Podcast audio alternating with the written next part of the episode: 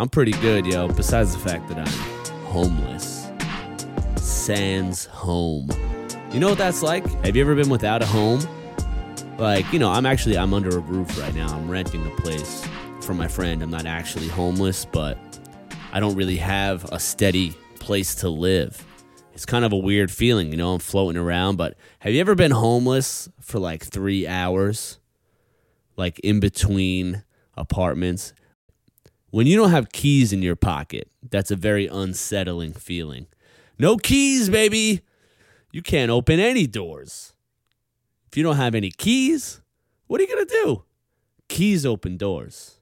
A man with no keys is a man without a home. And that's a man who cannot get any pussy. Ever. So, good looking out, though, to all those people that have been helping me, letting me crash on their couches. But guess what, motherfuckers? I think I got an apartment, man. We're waiting back. My homeboy, John. His name is definitely not John. He's a 98 year old Korean man. I don't know where he picked John from, but he seems like a good guy. He's going to hook it up. So that's what's up, man. Being homeless, you know, it's really not that bad, especially if you got friends. But I guess that's the problem, right? I, when I see these homeless people on the street, I'm like, come on, dog. What did you do to everyone? You must have fucked up with a lot of people, yo. Can you imagine that? I saw some guy, a homeless dude, the other day. I don't, I mean, I feel bad for the homeless, but I am going to mock them starting now. I saw this homeless dude literally just typing away on a phone the other day that was just not turned on. That was a good one. Just going in like he's surfing the net. His phone is just cracked, black as night. I hope he found what he was looking for. Maybe he was uh maybe he's setting up a, his social media account, man. Maybe hopefully if I was him, I would be setting up a GoFundMe, right? Or a Go Find Me a House. I don't know. This reminds me, I saw something recently that said social media influencers are trying to unionize, which I think is pretty funny. it's not your daddy's unions. You know what I'm saying? Like my dad was in a union. He was an electrician. You know what I mean? You know what unions do? They they hit bricks with sledgehammers and they do plumbing and shit like that. You're in the union for what? Selfies? 25 years. Local Twitter. Retweeters. you believe this shit? What did your dad do? This is what's gonna you're gonna hear a conversation like this in like 50 years. What did your dad do? Oh, uh, he worked at the docks. Oh yeah, like with no Google Docs. See, that's some good, clean, fun comedy that anybody can enjoy. Which brings me to my next topic. My buddy Nimesh Patel. I'm sure you guys have heard about this. Nimesh Patel is a good friend of mine. So you must understand uh, the delight that I felt upon seeing the news of him.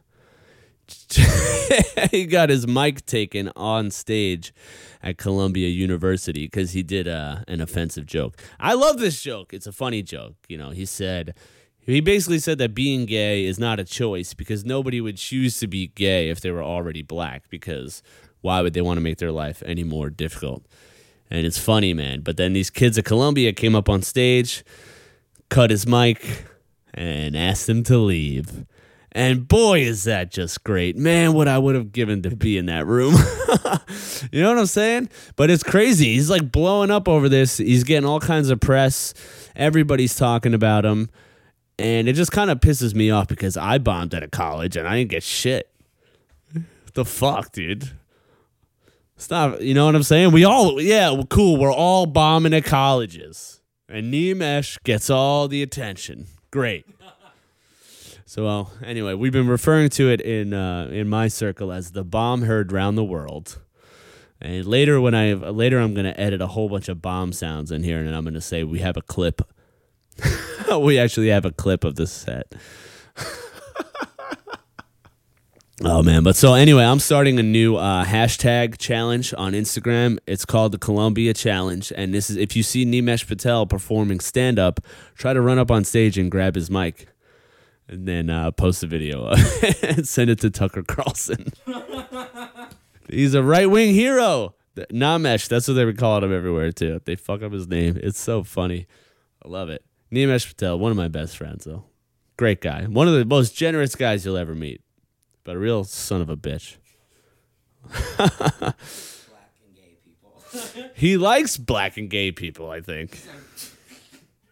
I think. As far as I look, as far as I know, he's fine with black people and gay people. I think it's putting them together that he has a problem with. and I'm just saying this as a friend of his. Who knows? My friend asked me if I wanted to go see the new Spider Man movie, which I do kind of want to go see it, but I can't be stoned in a theater around children. It's something that I'm just not doing in my life anymore. You know what I'm saying? I don't like being around kids. You know what really bothers me is kids on the street who are like are free from their parents. They're not on a leash or anything. They're running around and they're like dick height, okay? Children who are dick height need to be kept like clo- they run around and they got their hands out and like one of my greatest fears is a child on the street accidentally touching my dick. That's what I'm saying. I don't want that to happen. Keep your kids close. Keep them under control because they they don't even look where they're going, dude. You gotta like I gotta watch this maniac and anticipate its every move so it doesn't rub its ear, graze it against my sack when I'm trying to just walk down the street. The point is, it just freaks me out, man. I don't want I don't want that. It's like you're being molested by a child. Keep your fucking kid under control. I want to go see Spider Man too, but I'm not gonna go see it. I love Spider Man growing up, man. Spider Man is actually the dopest. Um, this is this movie is pretty cool. Spider Man wears Jordans and shit. There's a whole bunch of them. There's like ten Spider Men. There's a whole a whole gaggle of Spider Men. So anyway, it's the Christmas season, man. I always fuck up Christmas every year because there's so much pressure. Like, a I'm broke, so like I don't I can't buy anybody anything good. But I was like, I'm not gonna get you something that sucks, cause like you know it's Christmas. So I always try to do, try to shoot for the moon, and I end up crash landing. You know what I mean? And this is a long history, long history of messing up Christmas, man. When I was like five, I wanted to get my mom her own present. You remember that song, The Christmas Slippers, about the kids like mom who died or whatever? I have a sadder version of this story, okay? Because I tried to buy my mom some Christmas socks. Somehow, in the melee of Christmas shopping, something went wrong, okay? Because when I got home, you know, wrapped up the Christmas socks, got everything ready. The next morning, my mom opens up her present. There's only one sock, bro. There's only one sock. Can you imagine the despair on her face? My mom's Christmas was ruined. And still to this day, I get roasted over the one sock many times over the years. I've been gifted a single sock or but you know what? Ever since then, I just had this crazy pressure to deliver. I'm not I'm not just the one sock guy. I give good ass gifts. But I never do. I, I I never do. I've never given anybody anything that they really need, I don't think. Is that the point? Christmas is stupid as hell, dude. This, even the fact that I'm thinking about this right now is pissing me off because like I'm getting all worked up. It's not even here. We got like a week and a half away. I don't I don't have any gifts for anybody. And people ask me what I want too. Guess what I want for Christmas? Nothing. Don't give me anything. Giving me a gift for Christmas is literally like handing me a bill for like love I owe you in return, whether I like you or not. That's my version of rape. That's a that's a family member raping your emotions. Giving someone a gift is exactly that. Giving somebody a gift is sexual assault on your emotions. You're forcing me to have to have some sort of feeling that I'm incapable of. I'm sorry. It's a non-consensual exchange of feelings. because you hand me a gift and now i'm literally required to not only like it but to feel gratitude and i want to i want to so bad i want to light up i want to be like rudolph the red cocked fucking christmas angel and just go goddamn, this is the greatest thing that's ever happened to me. You giving me this gift. But guess what? Your gift probably sucks. And then what am I supposed to do? Put on a show? I'm supposed to tap dance? What, so the it, look, when I was like 14, this is the worst case of this ever. My grandma gave me a necklace for Christmas. And it was kind of like one of those like NSYNC style like I don't even know what kind of chain this is, but you know the one that has like the big loop and then has like the three small loops, but it's kind of like flat. It's a very cheesy looking design, but it was like popular in the late 90s. And my grandma gave me this chain and I opened it up and I was sitting next to my brother and we were both little pieces of shit. So as I was opening up, I knew it was going to be something terrible because I shook it and it was like it jangled around like a, like a shitty necklace. As I opened up the box, I pulled it out and I just made this face of disgust. And my brother bursts out laughing. And then I turn as I'm holding the necklace to my left, and guess who's looking at my face? But Grandma.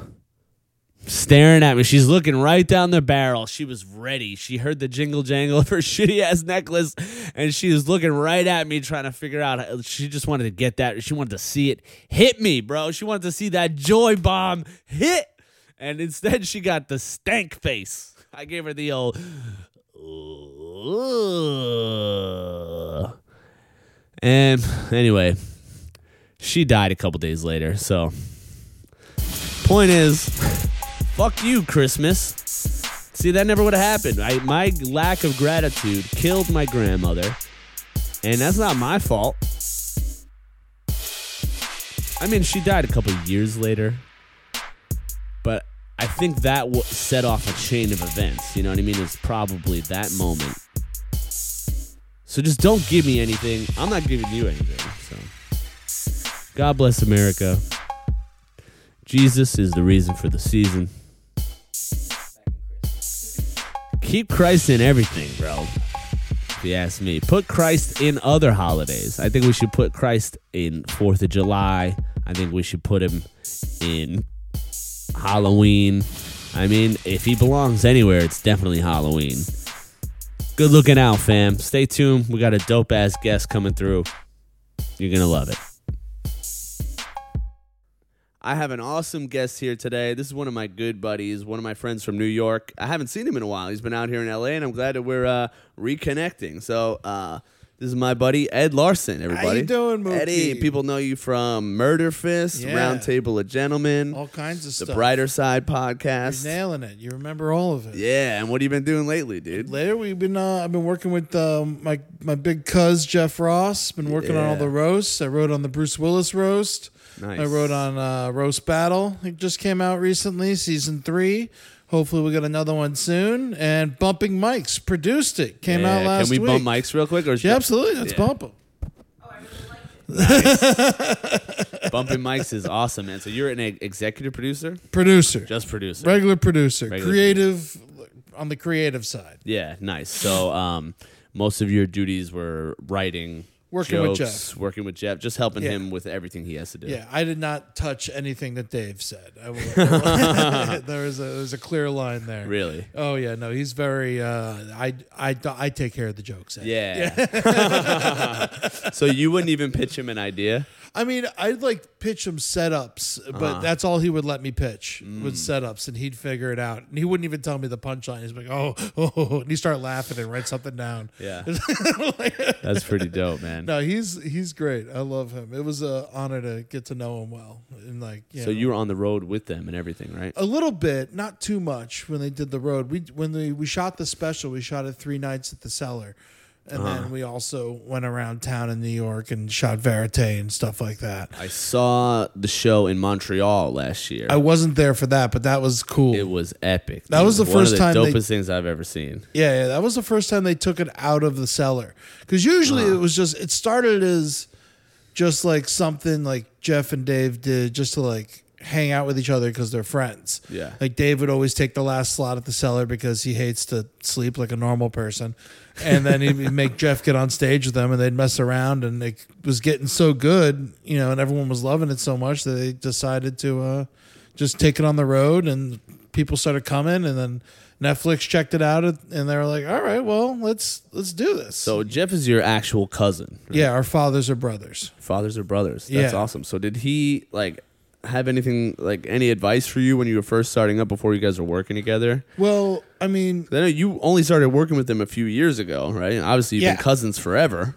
Well, the thing is, my to make it a short, when I was younger, my dad was kind of a dick, and uh, I didn't know my family. And Jeff's dad died at a very young when I was three, and his mom had died before I was born, and so I didn't really know him. I was estranged from the family, and Oh, then wow. I started. And like it's weird because my whole family on that side they owned a catering hall, like a restaurant, Mm-hmm. and they uh, and Jeff did comedy, and my grandfather was a saxophone player and a performer, and so it was interesting that I naturally just fell into cooking and comedy without them influencing me in any way. It's way. in your DNA, bro. It just like it just happened that Yeah. way, and so like I was a chef for many years. But I mean, and then- also just by looking at you, like if you woke up today out of a coma, having no memory of who you are or what you did, I bet 48 hours before you're into cooking and comedy.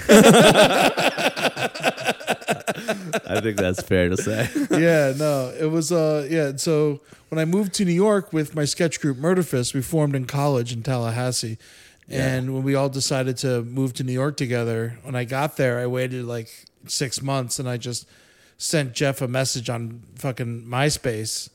And the next, I left my phone number, and the next day he called me back, Wow. and he's like, "Hey, I'm doing Caroline's tomorrow. Why don't you come check it out?" So, you what'd you say in the message? I was just like, hey, uh, I, I was like, hey, it's your uh, hey, Jeff Lifschultz. It's your cousin Ed. Oh, you used his real name. yeah, yeah, so yeah, that's how. Okay. that's like the magic word for Yeah. Jews. that's the password. Yeah, I was like, it's your cousin Ed. Um, I moved to New York. I'm doing sketch comedy with my buddies. Uh, I don't want anything from you, but it'd be really cool to meet you and talk to you because because we're family and Yeah. we do the same thing and you know awesome. whatever. And then he. A, a day, maybe And he two was days super cool later, about it. he called me on the phone. We talked. He's like, for yeah, like I'm half gonna an need a hour." blood test. Yeah. it was similar to that. He brought me out. We had a great time. And uh, afterwards, he uh, he we we hung out all night. I fucking of course the memory is tainted because we hung out Yeah. with Louis all night. Oh, And then, wow.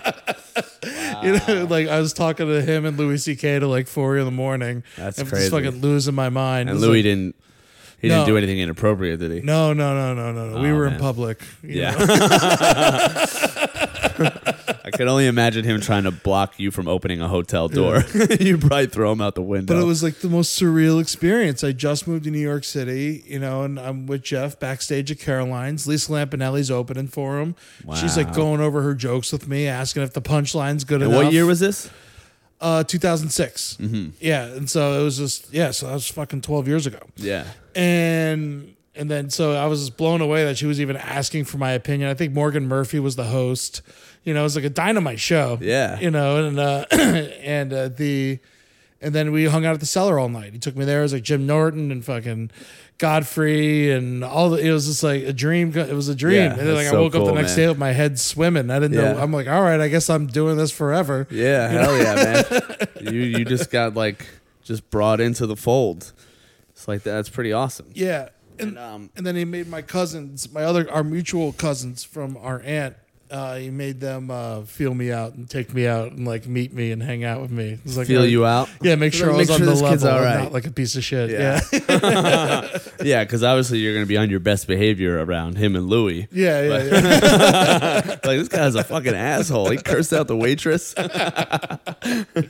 oh man, but so probably around a year after that is the first time we met, but without actually meeting. So Okay. This is in 2007. I think it was like late 2007. We did a sketch show together. I was in a sketch group called Torture Rack.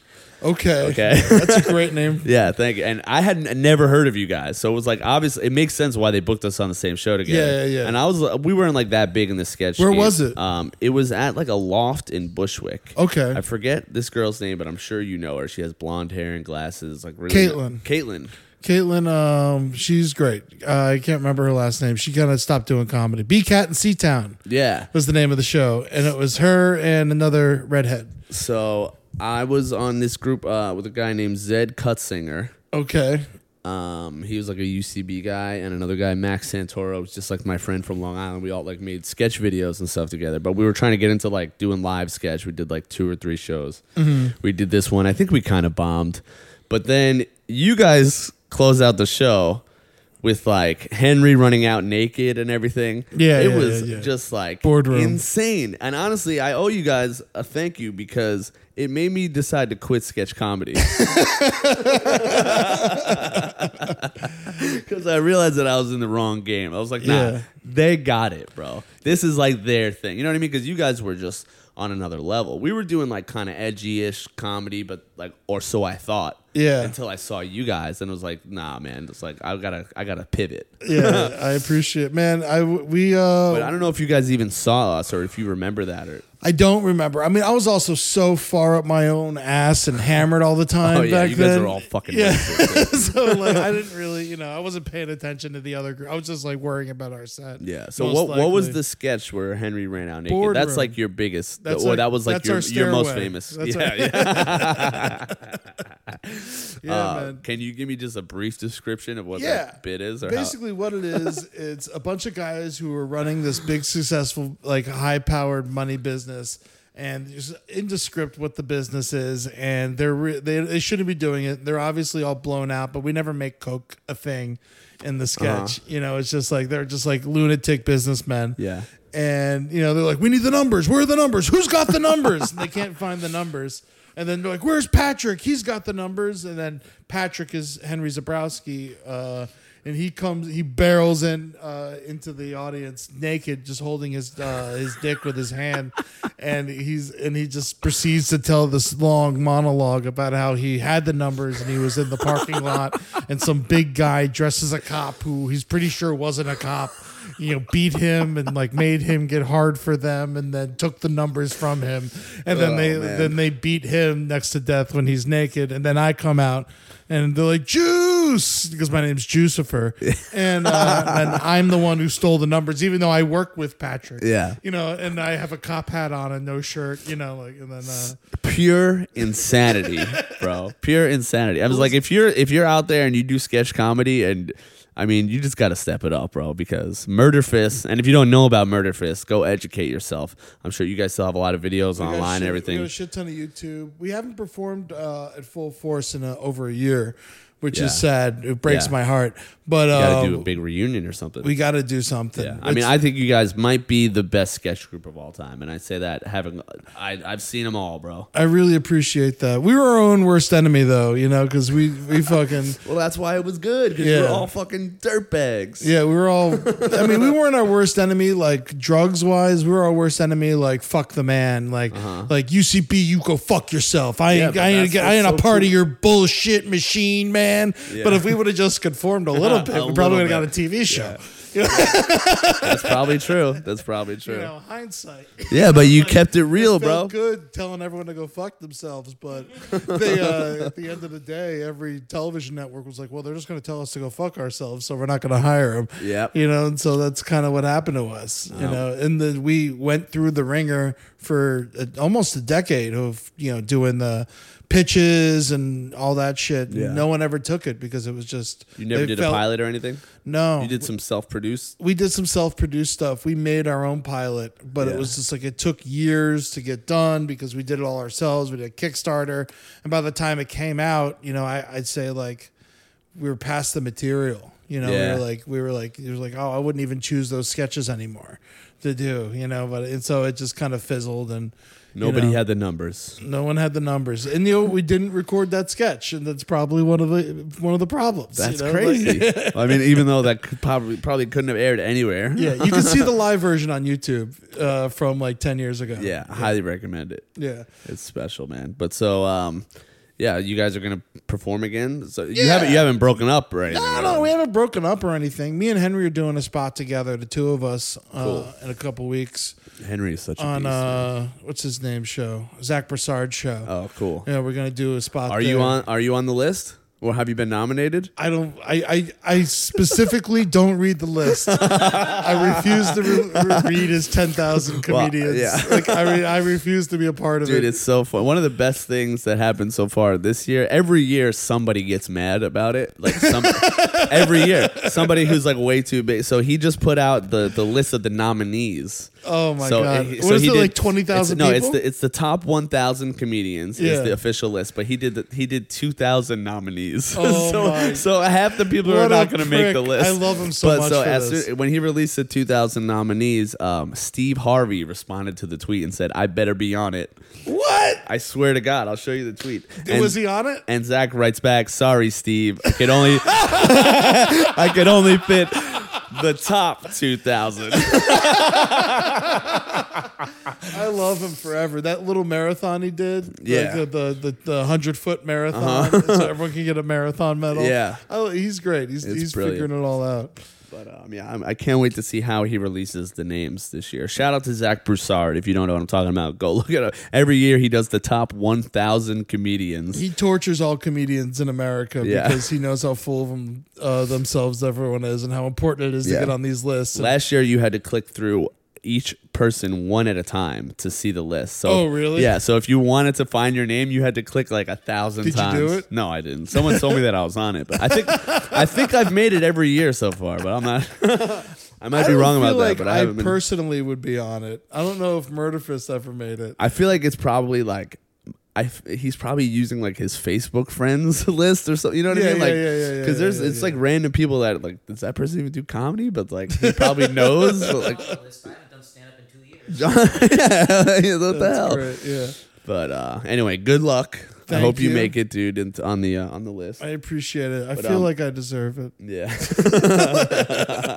definitely, dude. You had a big year. You have a lot of buzz. Got a lot of buzz. Got a Um, lot of but buzz. something you brought up uh, right when we first started, I wanted to ask about is the Bruce Willis roast. Yeah, yeah, Dude, man. what was So that much like? fun. Did you get to meet Bruce Willis? I did. I met him a couple times. Uh, he was a part of Bumping Mics too. That's right. He Yeah. played the harmonica. Yeah, yeah, yeah, yeah. That He was played- so weird. Yeah, well, he's a blues musician. Yeah. Yeah, you forget that. He put out a fucking album. You know, like He did? He, he had a song go number five. You believe that? What song? Um, respect yourself in like 1986. It's really, and then all the rest of his songs were just like covers of like Under the Boardwalk and shit. But uh, he was uh, he had a whole the Bruce Willis Blues Band, and the, the name of the album was like Call Me Bruno or something like that. Did you know that when Die Hard first came out, they took him off the posters? Have you heard this? Because no one knew who he was. Yeah, really. well, no, he was in. Moonlighting. Yeah, he was a comedian. He was Yeah. like a comedic actor, basically, like A lot of or fun like people romantic turned comedies. That movie down, which I'm really happy. Like Lee Marvin turned it down. Um, and apparently, the shit. story is like the during test screenings, everyone was like, "Nah," or like uh, th- when the first like ads came out, people were like, "Nah, we're not going to go see this because this guy can't carry an action movie." Yeah. So then it's like the poster was just like Nakatomi Plaza and Die Hard, Mm-hmm. and then of course it transformed his career, and it was like the greatest character ever. I remember I saw it right when it came on video, and it had like a whole wall of an exploding building and half of Bruce Willis's face. And I just remember like seven year old fat Eddie's like that one, that one, that one. I mean, I I'll be honest. Probably the first time I watched it, I was down because of Carl Winslow. I was like, "Let's see Oh, what Carl yeah. Winslow is doing in this movie, yo. What the hell is this shit?" But Bruce was cool. You know, I really liked him. He was uh he's he's a, just a bro. He just wants to hang out. You Oh, know, really? he just wants to like it's just be a part of the the crew and talk to the boys and it was a lot of fun. I mean, I um if you saw the red carpet stuff, I uh I dressed as the gimp and I walked the red carpet with Jeff dressed as Kim. Jong Un. Oh, that's we all got a picture with Dennis Rodman. It was a lot of fun. um, uh, any other cool celebrities that were there? I mean, Edward Norton was great. It was cool to meet him. You know, you could see like Edward Norton, like it was one of those things. I met him. I'm not sure how much I should say here, but like you could see him like he was nice to me, you know, but you could like see him like trying hard to be nice. You know, like you could see it in his eyes, you know, just like just like, yeah, hmm okay. Yeah. Sure. And you like, it's like so I knew that like when I talked to him, the only way I could get through the conversation was just to compliment him constantly. You know, uh-huh. it's the only way he would let me talk to him. And so I just, you know, but it was fun. At the same time, it's just like you think Mozart was a nice guy, you know, like it's like he's a crazy creative lunatic. Yeah, but also, he, he doesn't have to be. he doesn't. Yeah, no. That's like people expect way too much of celebrities. it's just like if some if you were being bothered everywhere you go, Yeah. it's like everyone who's like extreme private and like is so worried about people seeing all their bullshit. Yeah. it wants every celebrity to be nice to him when they meet him on the street. Yeah. and it's just like it's not how the world works. It's just not. You're not being realistic. I mean, that's a human being. Who, Yeah. Why would they ever give a fuck about you? I will say Jeff is always nice. Yeah. Jeff, I've, I've never seen it being out with him and him being mobbed in places we go. Like he is always a sweetheart and he's always takes pictures because he knows. I mean, But that's it where takes work, like you're saying. Like he's probably better at selling it than than Ed Norton, but he Ed probably doesn't, doesn't always. He probably doesn't always feel like doing that, you know. But he, Ed Norton's not playing comedy clubs across the country and he's looking at ticket sales. Ah, that's what it is. You know, it's yeah, just you like gotta, it's- hu- you gotta hug everyone's a seats filled. customer. You know, everyone's you know once every time you hang out with someone, you do something nice. It's a fan for life. Yeah, you know and Yeah. So it's when you do that but it, people it's weird with jeff more than other guys because everyone feels like they can make fun of him and i dealt with a lot of that too on roundtable because we were all like me kissel ben kissel and marcus parks and henry zebrowski and holden and jackie and kevin we'd always uh, kevin barnett we'd always fuck with each other you know and like we'd always make fun of each other Yeah. and like because we're friends and that's how friends talk and but people would think that they had the right to treat us like that over the internet you know and it's just like no you're a stranger you can't call me a fat pig mm, you know yeah. and so it's like one of those things Yeah. i remember one time Like, we're was- trained comedians. We can do it. I remember one time I was hanging out with Jeff and we're in New York City and this dude like mobs us and he's like, "Yo, Jeff Ross, you're my favorite comedian ever." It was the day Greg Giraldo died. We were out just like trying to like like have peace and like you know Yeah. it's like I knew because him and Jeff are so close. So I was just like, let's go hang out and uh, you know have a good time and just you know be peaceful. And the guy's like, "Oh, Jeff, you know you're my favorite comedian in the whole world, man. I can't believe it. It's amazing. I, he's can we get a picture? Can we get a picture?" And he's like standing in the middle of the street. And Jeff's like, "Come on, get on the sidewalk. Uh, well, you know, take a picture with me. You know, here." And he's like, "Okay." He's like, they took a picture together. I took it, and he left. And he's like, "Thank you so much. This means the world to me." And then like we're at lunch an hour later, and then Jeff's looking up his you know Twitter, and the guy like mentions him, and he's like, "Hey, I saw Jeff Ross in the street. Look how fucking fat he is." That's great. he was like, "God damn it, man." And it's like that's not a joke, bro. That's what you're that, you're missing the fact that like when when we do this to each other, it's in the form of a joke. Yeah, you know yeah, what I mean. yeah, like yeah. Jeff is so fat that blank with like a punchline to it. Like Yeah, and like we also like have history, you know, like you know, it's like we all know each other for a fucking decade. that, that reminds me of the roast that we did for Kevin. That was Oh so much man, fun, man. that was the best. Is that still up there somewhere on the round Kev- table? I believe that roast is still. I think that's the one that's still up there. But yeah, no, it Nice. was so the roast of funny. Kevin Barnett uh, a couple years ago. I did with the Round Table of Gentlemen, as well as Jeffrey Joseph, uh, Yeah. Nimesh Patel, Mike Recine. Oh man, Holden McNeely. Holden was there. Holden's the king of those roasts. Oh, yeah, man. I mean, he killed so those. hard. We have some. Some of them are taken down. Some of them still exist because you know roasts like inevitably people's feelings get hurt. Yeah, But um, it was definitely Holden it was definitely heavily edited too Yeah. to take out some of the more personal material. Oh, absolutely. yeah. Holden's our Gilbert. You know, Oh, like, yeah. he was he like Nimesh. The thing with Nimesh oh was Oh, my so God. funny. He was Yeah. just like, he's like Nimesh. He's like, was it the th- is it the eight arm bitch or the blue fucking elephant? Pick a god. No, he s- said something about how like the Indian gods are like Mortal Kombat characters. yeah, yeah, yeah. But I mean, if you're into roast, that one is a classic, dude. Go back that was a check lot of that fun. out. Me and Kissel used to host all those. We did four of them. Oh, actually, no, we did a bunch of them. I forgot that we did a couple before Roundtable. We roasted Sean Patton and Yannis Pappas. Oh, wow, that Also, like fun. back in the day. But then we, uh, I think we should get another one of those going out here. I like, would. I would love amongst to. the friends. a friend roasted, like maybe like, like, a New I York. I did a couple of the roast battles and they're fun, but nowhere near as fun as that. Because like you're saying, here. it's like when you're in the battle, the battle part of it is what I don't like. I love the roasting, but I don't Yeah. really like competing for comedy. Like I want everyone to be entertaining the crowd together. We're a team, you know. Yeah. And that's what in a in a traditional roast with a dais and everything, we're going so hard at each other, but it's literally it's like for fun, and there is no nobody. There's no winner, no loser. Mm-hmm. Have so you been to the LA roast battle? I have. It's like a different thing. It's a to me, it's like a whole different show.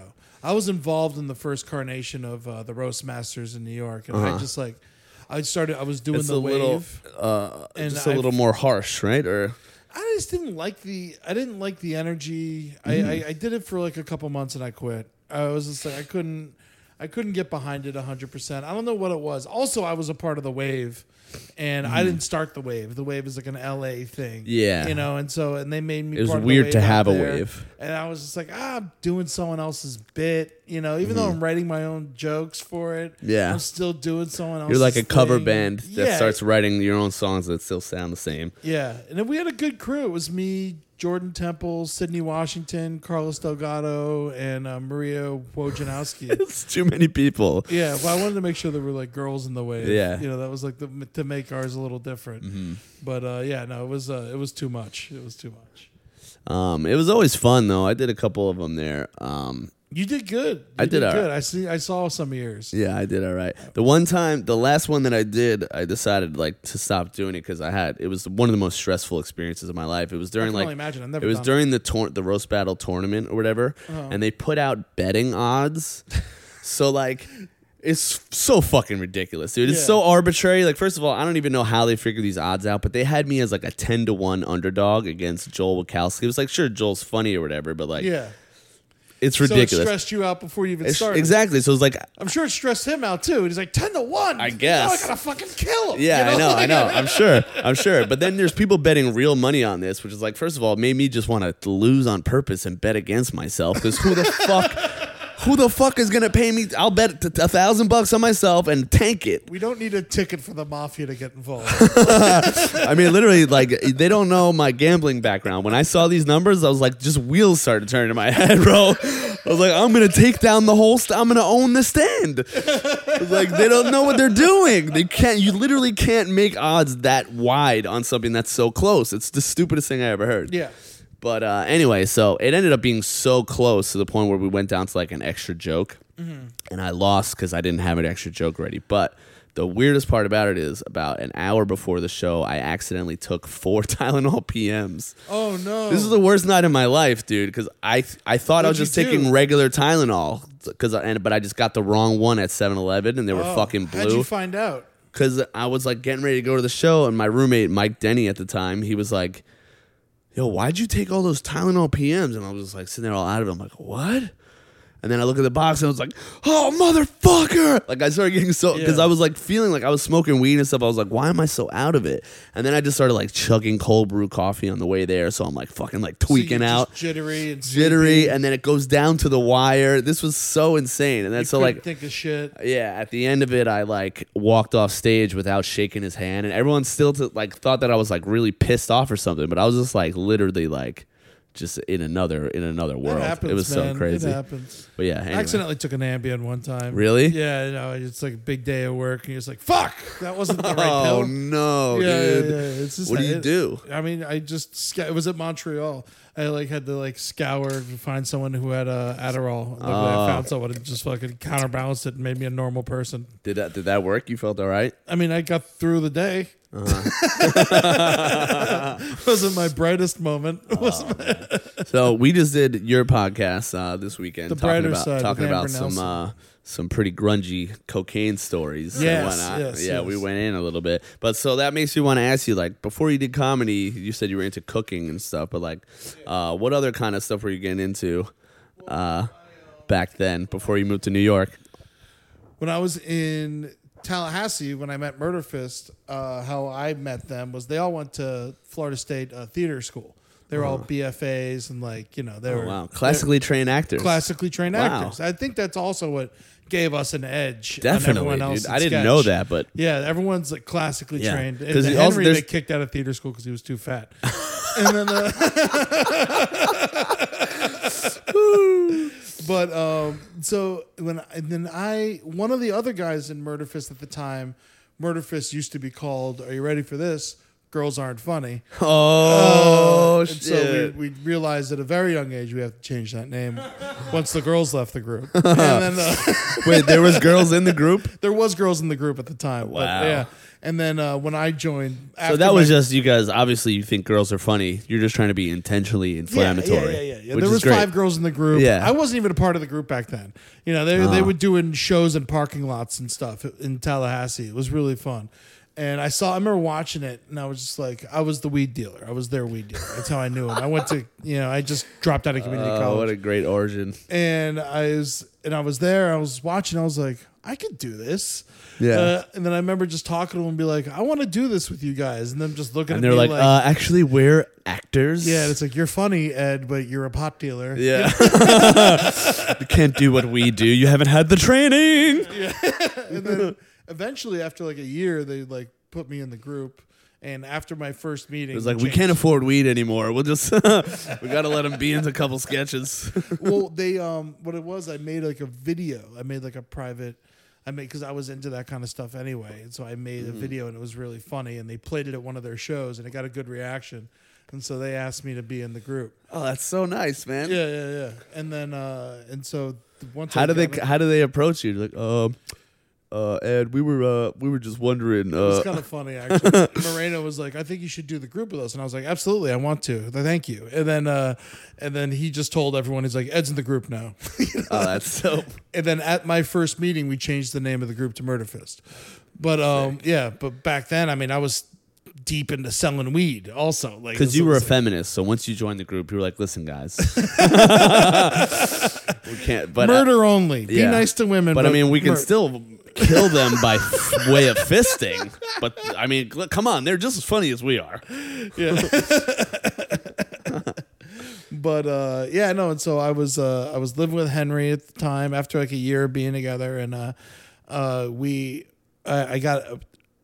I'm selling bud, a lot of weed. We were selling a shit ton of it. So you used Pretty to sell much. weed. Yes. How'd you get into selling weed? Were Just my friends from high school you know i needed the money you know and they were they were selling it. And so i started selling it too you know and so we all and we were it came down to it. Everyone kept getting busted in tallahassee. And like th- everyone kept getting busted. And we were a little smarter than everyone else i'd say.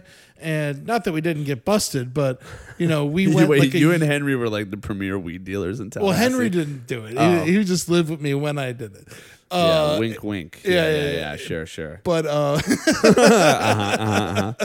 Uh, okay, he was just a mule. yeah He would smuggle Henry pounds up his most, ass. Honestly, when I met Henry, he was like the like the most bright eyed, like innocent little boy Really? you'd ever met your whole life. I remember when So he's from Queens, though, right? Him and Jackie are from Queens. Queens, And yeah, then they but moved down to Florida he was for a college. theater. He's a theater kid. Oh yeah. You know, and he, he hadn't gotten hardened yet, and he So had you corrupted him. And I mean, we all corrupted each Uh-huh. other. You know, I mean, you know, some of the other guys that you know did a little more drugs than I did. Were you a degenerate from a young age, or Uh, I guess I did drugs. I did a lot of drugs in high school. what about like not just drugs, but any other like just like I used to get in a lot of fights. I would say Fights? when I was a kid, I used to get in a lot of fist fights. you were a big boy. I was a big guy, and like people would pick on me, and then Yeah. I had and I got this one friend who was like, "Don't let him pick on you, just beat him up." And I was like, "Oh, really? You can just do that?" You know? yeah. You're like, yeah, dude, you're fucking huge. and so yeah, and so like I went through like a rage thing, and then in, in high school and football, and like I started Nice. taking these like weird like uh steroids, but not like ster- like real steroids, like over the counter Mark McGwire shit that ended up getting him kicked out of you know getting him in trouble. Androstein, it was called. I would buy it at GNC, but it was essentially steroids. Yeah, it was essentially, and it would made me insane. I would And take so like wait, wait, double so the was amount it? Was it like a powder or a pill? pills, pills, and I would just eat the pills, and I'd, I'd eat more than I should, and I'd go fucking crazy. Go out fighting. I would. I'd go play football and beat the fuck out of everyone, and like Holy it was. I was a lunatic. I was a full on lunatic. Yeah. And then I was straight edged and didn't realize I was taking drugs. You know, it was like one of those Uh-huh. things. I was a straight edge kid on on uh on steroids and like thinking like you know anyone who drinks or does weed is a fucking junkie, man. I used to be straight. You know, like too, man. meanwhile I'm I just got, I got X's tatted right here on my arm. Oh really? From yeah, man. That's like crazy. ages like fourteen to twenty one. I was Oh wow, that's much bigger than I was in the in like I the did. punk rock scene. I was a fucking straight edge punk gang Yeah. member, essentially. I was Wow. going around starting fires and breaking shit and I not ran with not your drinking crew. Oh, not drinking then. at all. That's so crazy. I Yeah. did, yeah, I did it with the drinking punks. Uh, Uh-huh. But in, yeah, then one of my best friends, it's like we were at a, like a sleepover because his parents were out of town. He's like, I got some weed, and I was like, all right, fine, I'll try it. And then literally every day since, except for the year I was on probation when I got arrested, So why'd you get arrested?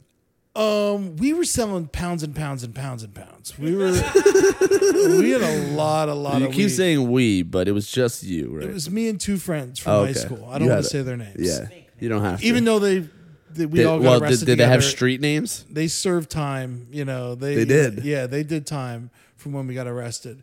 But you And, didn't uh, be- I didn't because, because I you're was white. Extremely lucky, and they were also white. Oh, Um, wow.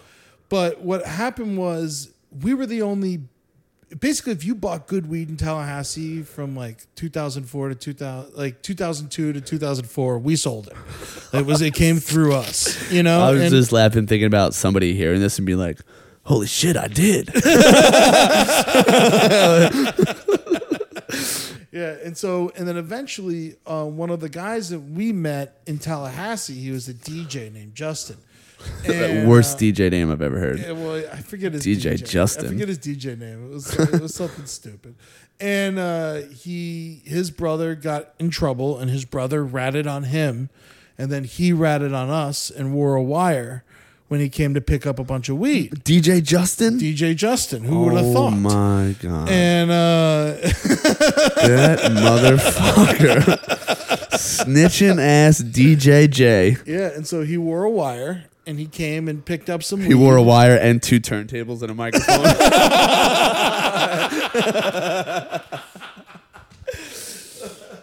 That's so funny. And uh no, he came and he wanted to he needed a couple, you know, elbows.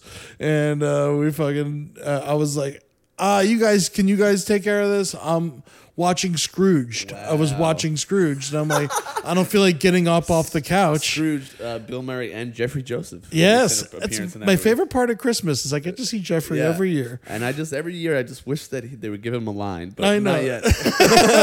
One year it's going to be a Christmas miracle, and he's going to have a monologue during that scene. That we they just cut it. Anyway, go ahead. and uh, and so I want, and they go in the other room and uh, they sell him, and he leaves, and you know, flash for like uh, an hour later, I got to go to work. I'm still holding down a normal job too, Uh-huh. and my buddy's taking me to work, working at Hooters in Tallahassee, which was a lot of fun. You were a cook. I was I was co- I was running the kitchen at the time, and uh, make you leave your tits out. uh, and I uh, was going to the car, and all of a sudden, this nondescript van pulls up right in front of me and my buddy who was driving me to work. And then two guys in street clothes get out and they're pointing guns at us. And they're like, "Get down on the ground! Get down on the fucking ground right now!" And then I get down on the ground and I'm and I'm like, "You robbing me? You robbing me?" I was like, "Take it, take it!" You know, like I was Yeah. like, "Just like get the fucking gun out of it." Yeah. You know, I was like, I don't give a shit, you know. And then uh, they're like, no, we're cops, we're cops. And then uh, he had his fucking gun pressed against the back of my head and like my face against the pavement and shit. And then all of a sudden, a bunch of other cops I see running from other sides and they kicked down the door and they fucking shot my friend's dog. What? Yeah. And then like they, like, it was insane. They shot your friend's it dog? lived. It lived. What and kind like of dog we was had it? there was it was a pit bull. It was Oh, a of pit bull. Yeah. course. Yeah, there was a there was we had three dogs in the house, a boxer and a boxer pit and then a pit bull. And they shot the pit bull. The boxer pit bit a cop and they didn't shoot that dog for some reason. And then uh and then the other one ran away. We found it like a week later, thank God. But uh Holy shit. yeah, but then I remember I was just flipping out, laying on the ground. I hear gunshots in my friend's house. You know, Yeah. I'm like, cuff me, cuff me. They're like, because I wasn't cuffed yet. And then they're like, what? And I was just like, fucking flipping out. I'm about to do something stupid. Cuff me if you're a cop. You know, like if you're, I'm like, is- honestly, it's like if you're. A crazy amount of foresight. You're like, oh, like you're the Hulk or something, bro. Honestly, like, if you're not a cop, I'm gonna Yeah, do something. Like motherfucker, I'm on steroids. so you you were telling them to cuff you? Oh, because you wanted to make sure that they were definitely cops. I wanted to make sure they were cops, and I was losing my mind. There was Yeah. gunfire in my friend's house. Like my best friend from Terrible. you know like eight years at that point. You know, Just so shoot me, man. Yeah. Just do it, man. If you're gonna do it, do it. Yeah, and so they they fucking they cuffed us. They brought us in the house, back in the house, and you know obviously I didn't make it to work and I got fired. And uh, and but Fired from Hooters. See, that's the worst. I lost all- two out of all jobs the that day. The, the cops did to you that day. That's the worst. you lost two jobs. Yo, fuck the Tallahassee police. By the way, what a bunch of scumbags. Oh man, and I mean, I like in, a, controversial statement, which shouldn't be one, but I do like cops. You know, I, I, mean, I, I, have some do. cops in my family. I, I, I get they're all it. bad. you know, yeah, exactly. You know, it's they, they we need the fuck out of them. You know, but these guys were not the best. Uh, they they came in, they just started raiding the house, they started taking everything, and uh, they definitely did not report half of the cash. of course. and they did I'm not sure report- most of the weed. Yeah, and they didn't report. We had some like pills and some opium too, and they did not report that. And they just like took they counted the weed and half of the cash, and that was uh, what they got us on. But because I wanted to watch Scrooge and I wasn't in the room and I wasn't on tape, that uh, I didn't get in trouble. Actually, even worse, I wouldn't have gotten in any trouble.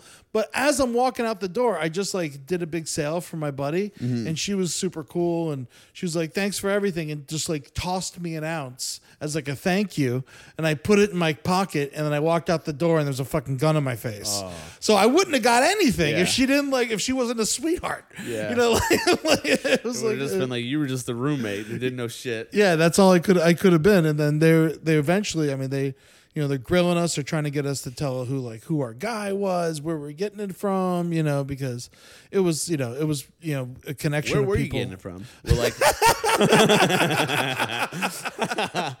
Basically, all I mean, like, was I'll- it coming you- from Cali or Canada? Or here's what? what? here's what I can say. I, I mean, here's what I can say and what I know. Like, because uh-huh. I still don't know everything because I I shouldn't. Yeah. But what I can say is like we were in like connection with like there was like a bunch of dealers around Florida, and we had people in Gainesville, we had people in Jacksonville, we had people in Fort Lauderdale, we had people all over the place, uh. and basically like once a quarter, we would like get together. and we would like throw parties and like have meetings and uh-huh. talk about shit and like just to like stay out of trouble and Yeah. stuff. And we were all cool and we all took our punishment. I mean, it was a lot easier for me than the other two because they actually had to go to jail and shit. Yeah. For how long? Uh, they went uh, one went for five months and the other one for six months. And you got nothing basically? I got Possession or something? I got possession of an ounce, which was a felony, Ooh. by two grams. And so by two grams, I was a felony. so fucking and they threw me through this thing in Tallahassee called drug court because I was a first time offender for a felony. And so basically, what that was for a year, I had to do two piss tests a week, and I had to go to a, th- a group therapy and an individual therapy session every week, and then Smoking weed. for smoking weed, and then and then court twice a month. And if you missed anything, you went to jail. Wow. And when we were doing Murderfist, uh, we had this big like four night run on campus, and it was like a big special. It was great. Uh, while we were rehearsing for it, I was so into the show, I missed one of my court dates. And then I did the show, and then uh, my PO called me, who loved me. We were very close, and she was just like, "Listen, you know, you got to go to jail." And I was What? like, "What?" I was like, "She's like, you missed your court date," and I was like, "Oh, it's but- oh my God, it's just a fucking court date." but we you were know? doing the sketchy comedies. I'm doing theater. I literally missed court for theater and had to go to jail. And I spent, I was supposed to go for nine days, but I ended up only going for four because uh, jail was too full. And so, I, and I was the Like, one with the We don't know if we can smallest- fit this fast. Yeah, oh man. and I was the only, and so I was the only one in there uh, that was like, I guess, the, out of everyone in jail, I had the lowest crime. You Uh-huh. know, Oh, missing, yeah. missing court for weed. yeah, you know, like yeah, to, it- to do a play. yeah, they let so they let me out a little early, but uh, yeah, so I only did four days, and I and it was uh, it was crazy. The first day I was in with the violent uh, offenders, so this is like jail, jail. Tallahassee uh, County Jail, and uh, and it was I was in with the violent offenders for the first day. You wearing like an orange jumpsuit? Yeah, and uh, actually I think I was in stripes. And- Stripes? yeah, I was in Stripes. They still do that? yeah, man. I didn't even know that that was a real thing, dude. I thought that was only Eddie Murphy and Martin Lawrence in life. Stripes. Yeah, man. And then uh so I was in with the violent offenders and I was just so fucked up about it. They put me in a cell, you know, just me in another bed in a cell and the, like there was this tiny little redneck in there with me and you could tell he was just so happy to have a white roommate. He just started giving me shit. Like he was just like a full on racist. Like here's shampoo, you're gonna need shampoo. Uh-huh. Yeah, but also not hard just a buy." white room. Like you're a, you're a giant. Like he probably was like, oh, this guy's gonna be my new my new bodyguard and best Yeah. friend. You know what I mean? Exactly. But I was there and then I remember And my bitch. he likes to dominate a big woman. I must have slept for like 16 hours straight just because I, you know, depressed. Yeah, well, I mean, And- that's what I would try to do. Try to Yeah. And then I remember, all right, I woke up. I'm like, I can't sleep anymore. I'm like, I'm like, I'm skipping meals, you know, all that shit. And so I'm like, all right, I'm gonna go outside into the main area and I'm gonna read the newspaper. And then you get to the table where the newspaper is, is a big like uh, written on on the table. The entire table just says the newspaper does not leave the table on the table. That's what the table is.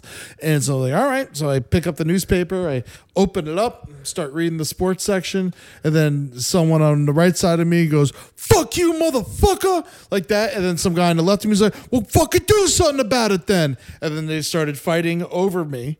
And then so I just like got up, walked into my cell, shut the door, and I was just like, "All right, well."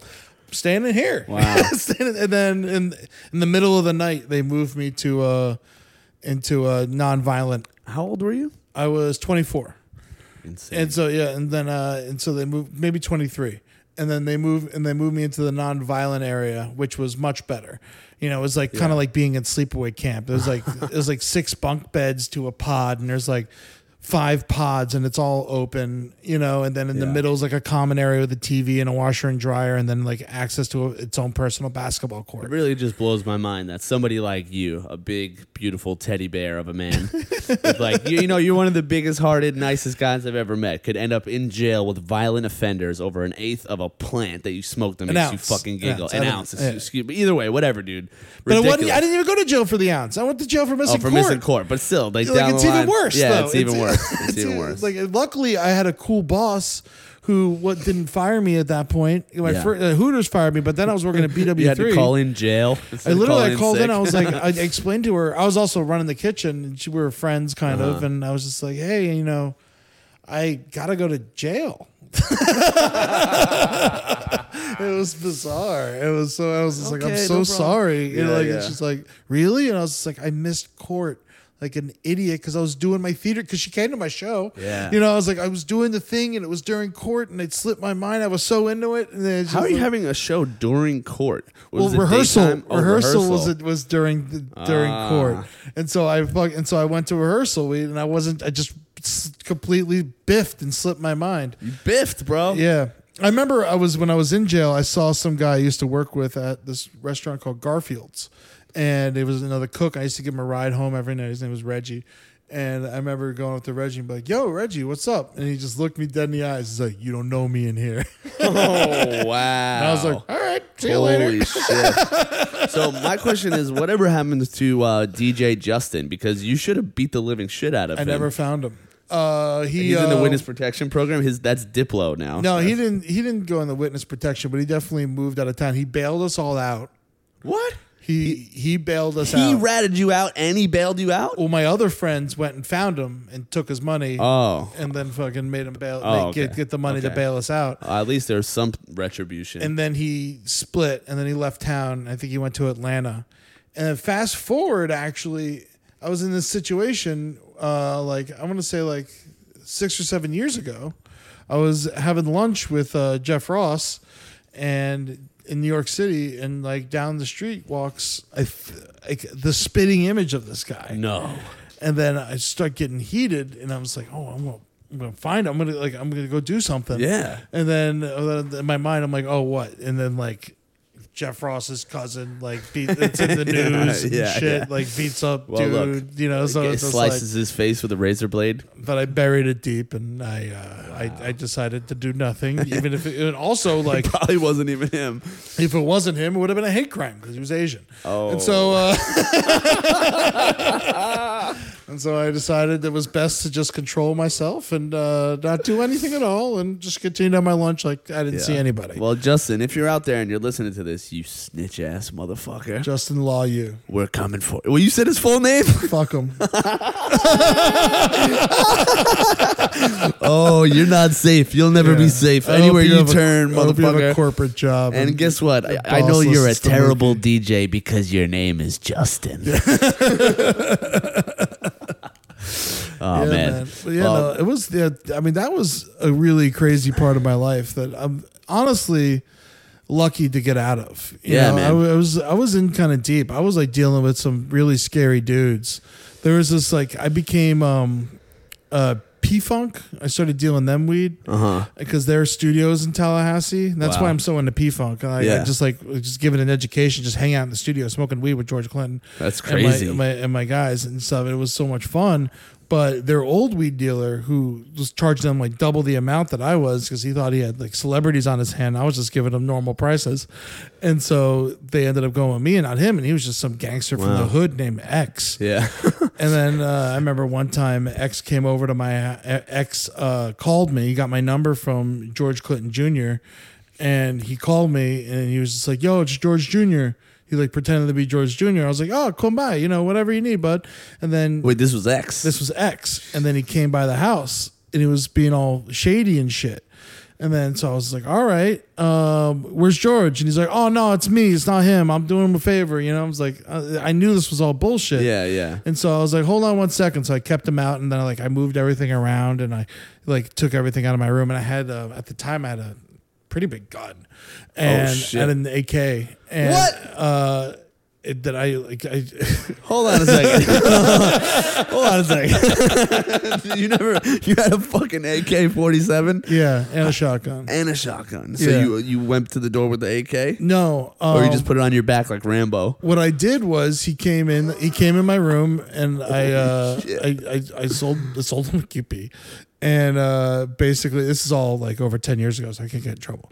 And uh, but he, uh, I remember just like 'cause I knew he was so shady and fucking from the hood. I lived. I mean in the, his I was- name was X, His name is bro. X. Yeah, it's like he couldn't. Come on. It's like what like a comic book outlaw signs on Yeah. a piece of paper. That's, like what, uh, that's what you name like the most evil person you know when you can't think of any other ideas. yeah. So I remember I sh- I was just like, "Hey man, look what I just picked up," and I took it and I unloaded it in front of him, and then The I, I yeah, and I was You I unloaded it. Oh, so you took the bullets out. I took the bullet like- out. Yeah, yeah, and out of the, cha- out of the like- chamber, I like took it out. Like I made it real intense. Yeah, yeah, yeah. And then I and then I was like, "Yeah, look what I just got," and I'm like, "Touch it." I was like, "It's fucking cool, man. Fucking fuck someone up, right? You Yeah. know, like being all weird with them. You know, like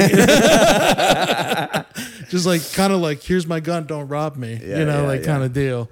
And then you know they never fucked with me. I never heard from them again afterwards. Yeah, I You mean, know, like- they crossed you off the list. Like, you went outside. We're like, uh, I don't think we're gonna be robbing that guy. Yeah, but I remember I bought I had that gun and I bought that uh I bought that with my tax return when I was like 22 years old Wow, because it was on sale for two hundred and fifty dollars. So you just bought that legally? You went to yeah. a store? Oh yeah, of course, of course. I wouldn't do I wouldn't have anything illegally. That'd be stupid. Yeah. No, but I yeah. mean, that's pretty just insane to me that that's even possible. yeah, and I got rid of it before I moved to New York just because I didn't want to bring that to New York. Well, yeah. I mean, And plus, I wasn't. you only get one, like what, one carry on anyway on American Airlines. So like that. but thank God for Murderfist, right? Because who knows what you'd be doing right now? You probably Honestly- you probably be on like a uh, on like a homemade raft to. Dude, they were fucking. Cuba they were right my now. saviors when I went to jail. Uh, they without even me telling them to, they just like an emptied my room of everything. They took they took the two guns. Like these are like scared little theater students. Wow. And like they fucking they took they they empty they took all the, the pot out and they Yeah. like you know like Holden like put my shit under his bed. Like, don't worry, dude. We'll dispose of all your drugs, no problem, free of charge. No, but I had uh, Holden had my, my gun under his bed for forever. Well, that's a friend. That's a true friend. No, right no, there. it was a true friend. I Yo, was you really need to get yourself a homie that'll take your AK and just store it. Just put it on ice for you. honestly. He's like my Ed's in jail, and he like he like stored my gun for me because he was worried the cops were gonna come. Like it was just like it was very nice. Like you definitely don't have to do that. And I was currently living next to a police station, and so yeah. But yeah, no, uh, that was. I was very. Uh, it, it grew. It made me grow up pretty fast. That's for damn sure. And now look at you, producer on Netflix. Well, now, yeah, now I live a normal life. You know, I live. You know, now it's. You know, that wasn't like. But do you ever do you think you'll ever get another AK? I would. I don't think I'll get an AK, but I'd like to have a gun again at some point. Yeah. I mean, all these fucking. Oh, put it just the crazy people gotta have guns. Yeah, You know, like, I don't know. It's one of those things. I'm very like. I think assault rifles What should about be. this? Do you think you'll ever? I wish I still had my AK so I could like publicly hand it in and like Uh-huh. give it and like give it to the cops and film it and put it on like YouTube and shit. Oh, yeah. Do you know, I like likes. I like I wish I could like like go like you know re, re- you know retire it you know and like give it a proper burial. exactly but um the the it's I'm definitely like I'm a completely different human being now you know Yeah. I, like, I definitely don't think that I, I believe that people should have guns but I don't think like Well, we it should be so easy to get them Yeah, no, definitely not. Yeah. right. It should, you need to I jump, shouldn't jump be through a few hoops. as like a 22 year old drug dealer shouldn't be able to walk into a store with $250 cash fill out two pieces of paper and walk out with an uh, AK-47 you know No. like that shouldn't have been legal no like way. what happened Like, Absolutely not. like- That's a, a, a, a real breakdown of the system. like, what I did should not have been like, like you know, I lost my ID recently, and it's been a week now. I still haven't been able to get one. I can't get a piece of paper with my picture and my name on it, but you can get a, a weapon of destruction. I remember one time when I was Just go out to the store and just pick it up. when I was 18, a good buddy of mine in Tallahassee, uh, we were hammered. It was four o'clock in the morning. We, we were like, we should go buy a gun. And we went to Walmart, four in the morning, drunk off our asses, and bought a rifle and walked out of there. That's Visibly hammered. amazing. Visibly fucking And what hammered did you shoot the morning. immediately after that? Uh, we went to the woods and we shot pumpkins. Hell yeah, dude. Yeah, there was a great outdoor shooting range in Tallahassee. It was like the one peaceful place in Tallahassee. I've never shot a gun. really. No, I think I should. You got to do it. There's a couple places in Burbank. We should go. It'll, it'll be fun. Hell yeah, dude. Uh, but I'm a little there, scared. there was this great outdoor uh, firing range that had no one working at it. It was just like someone would open the gate in the morning and close it at dusk, and everyone who was there, it was cops, fucking straight gangsters like black dude gangsters and hillbilly rednecks. And that was the one place in tallahassee where there really was no racism and everyone was just like really kind to each other and we're all sitting there sharing each other's guns and fucking like it was like it was a like beautiful scene. it was beautiful. It was like the most like serene place in tallahassee i gotta say. I shot an elephant gun there once I brought out some beautiful like because I was working at Hooters and we are doing Murderfist videos. And I like I got this one girl uh, her name was Sasha. She was a six foot half black half Polish uh, just like gorgeous. And I put her in an American flag bikini and had her shoot an AK forty seven and went for like some fake commercial we called like super magnum tampons you know like Honestly, I would, I would, I would like follow the fuck out of an Instagram page where it was just you, just like taking steroids, just like working out and just shooting AK forty sevens with like hot chicks and American flag bikinis. myself 15 years ago would definitely fuck myself up now But even as just like a, a persona, you know what I mean? Just like Yeah. because you already you got the look, bro. I mean, I think maybe you should do a, couple rounds of steroids just see how big you can get. No, I. Uh, I, I would Do you work out at all? Nope. I feel like uh, you're probably like the strongest man alive. but like if you did, if you just like went for it, you're probably like a Braun Strowman type of like. I used to work out like a madman. I used to be crazy about it, and then I stopped at like basically like 17. I stopped, and I don't know what happened, but I stayed strong. We're strong enough, you know. Yeah. Like, but like, I'm very lucky. I feel like if you lift at, such- at that young of an age, you almost keep the muscle. yeah, I've been know. in the gym lately, man. I'm trying to get jacked like Carrot Top. You're looking good. Thank you, man. You're I just looking I want to get I want to go overboard. I've been so lazy lately. I've just been. I got to do it. I I just. I have a gym in my apartment complex, and I don't do it. It's fucking stupid. Um, before we wrap this up, one other quick story I wanted to talk about with you is I think it was the first time we actually hung out was in L.A. It was at uh, Oh, rat. was at a rat party. you really want party. to bring this up? Dude, I'm fine with this story, but the reason is because I've always meant to tell. I've met Jeff a couple times. I've always meant to tell him this, but I'm not. I'm I, like he probably won't like uh, appreciate it that much if I was just like on the s- outside of the stand, like yo, you got to hear this story. But so it was at his party. Um, what it was the wrap party for the burn. the wrap party for Not the for the burn? wrap, for like for an episode. It wasn't even like a Oh, main okay, one. just a and I so, like- remember it was an interesting because I've always been uh, friends with everybody. You know, Uh-huh. I, I like I like everyone. I like nerds. I like the popular guy. I like fucking weirdos. You know, I'm down with it. And so is Jeff. Jeff's that way too. We like keeping freaky people around because it's interesting. Yeah. They're interesting people to talk to. And we were having a wrap party and we're all singing karaoke Yeah, in this art gallery on Santa Monica. It was weird as hell. It was like a, a storefront kind of. So random ass people just kept kind of coming in and this like joining the crew party. of S and homeless S and M Yeah, people. I've been referring to them for the past couple of years as uh, gay meth heads. Yeah, yeah, yeah. they were it's like straight up just like leather straps and like nipple holes and Yeah. fucking, you know, just like really crazy. And they came in to like fuck with us, Uh-huh. and then we accepted them, and you, you could tell it really threw them off. Yeah. like we're like, oh no, hang, here's a beer. You know, they're yeah. like, what? Oh, got really weird. sure. but we were we were drinking like crazy, and then like some chick that was like still uh, may or may not have come in with them. I ended up going home with her, and she ended up m- maybe being homeless. I know she had to wash her feet in your sink. she had to wash her feet in my sink, yeah, which doesn't scream "I have a home." Let's just put it that way. but uh, I mean, I do I do this to story in my stand up, so I don't want to go all the way into the whole. All the details, but I've always just wanted to thank Jeff Ross for giving him that. for giving me the opportunity to sleep with a homeless chick. oh well, you're, I'm sure he'd love to hear that. He's an equal opportunity person. Right? He brought some love into my life and hers. So, Yeah, man.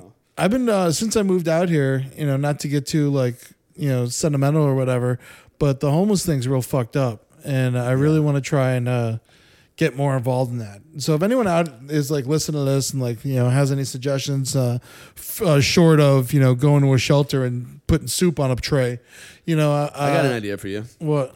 AKs for the homeless. AKs. case, I mean, honestly, that's Tom Morello's thing. He uh, he wrote that. On, he writes that on his guitar. It's, it's fucking crazy Wait, thing. seriously? It says "arm the homeless" on Oh, his guitar, and on his guitar, and it's just like to me, that's like such a crazy, powerful statement.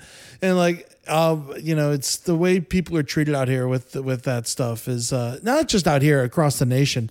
Out here, it's a little better because there's liberal enough to not like kick run them out of town. Yeah. like Dallas does and shit. I mean, you know, this but is why I did what I did, bro. I felt like she needed a place to stay. you, know? helped her out. You helped her out. In the end, I'm a good guy. Right? Yeah, but it's uh yeah, there is like a crazy epidemic going, and you fucking beware because it's gonna get worse in the next coming months with all these people who don't have homes because of they got burned down, and then the caravan Oh, just sneaking in.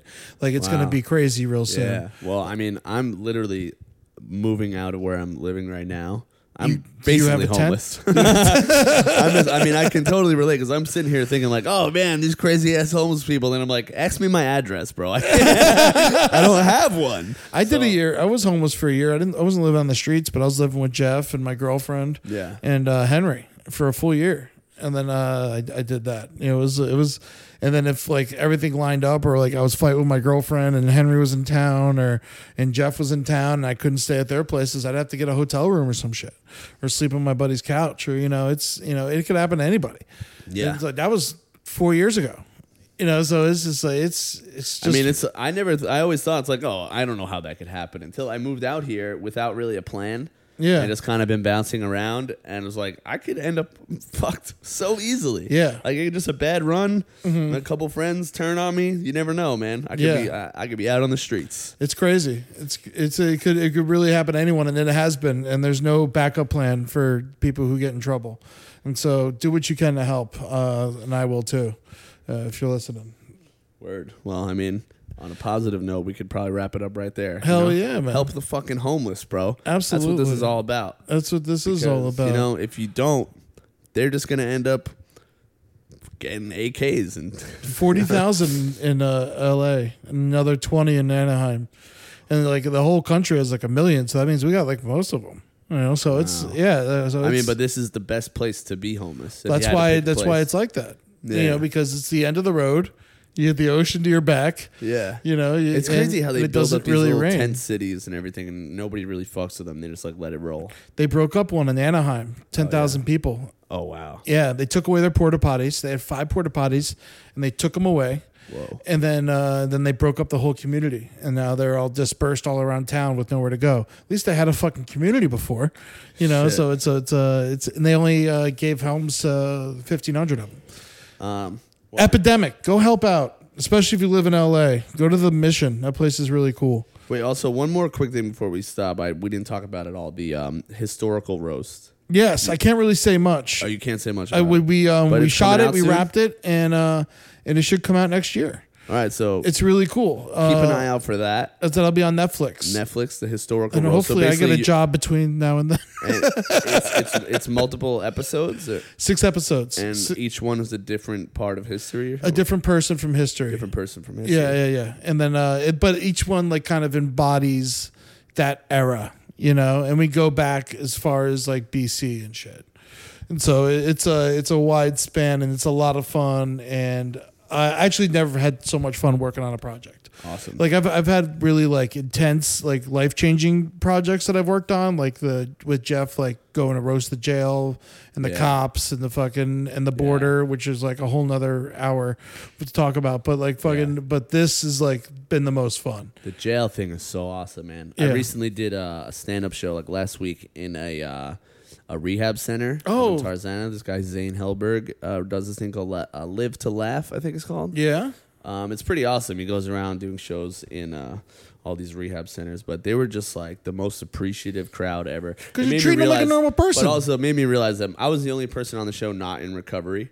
Yeah. So like my material is just for dirtbags. like it's designed for them. They loved it. Honestly, when I was done with my set, I thought they were gonna try to keep me. I was a little worried.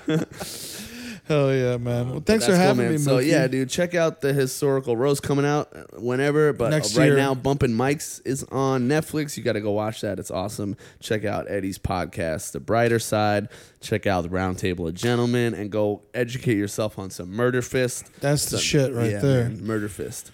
Um, You know right, what? bro. I'm gonna plug Mookie. Go go go go go check out Mookie's new web series with Rob Cantrell. Yeah, dude. Yeah, PMA. it's PMA. It's amazing. I love Rob and I love Mookie, and they're two very positive weirdos that just fucking exist in any kind of society. Yeah, I feel dude. like you are like a person that could go to any neighborhood and be there. That's you pretty know, true. and so is Rob. You Yeah, know, and like you guys, you guys are true. we get uh, past in a lot of hoods. yeah, for sure. true spirits of the world. And uh, Oh, that- thank you, man. I'm glad you're. But yeah, if you you're want to check out my web series, it's on my Instagram. That's at Mookie Thompson. What's your social media? uh, at Eddie Tunes f- underscore for Twitter and just Eddie Tunes for uh, Instagram. And I, I pretty much stopped fucking with Facebook. Yeah, man, everybody should. Fuck Facebook. Eat It really dick. is, uh, dude, ruining all of our lives. It sucks. It's, it's always it's always been fucking trash. But um, all right, y'all, that's enough. Good looking out, fam. I'll see you guys soon. Peace. Peace.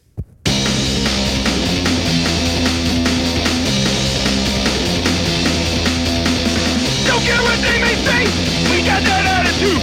Don't care what they may do, we got that attitude. Hey, we got that man. Hey, we got that man.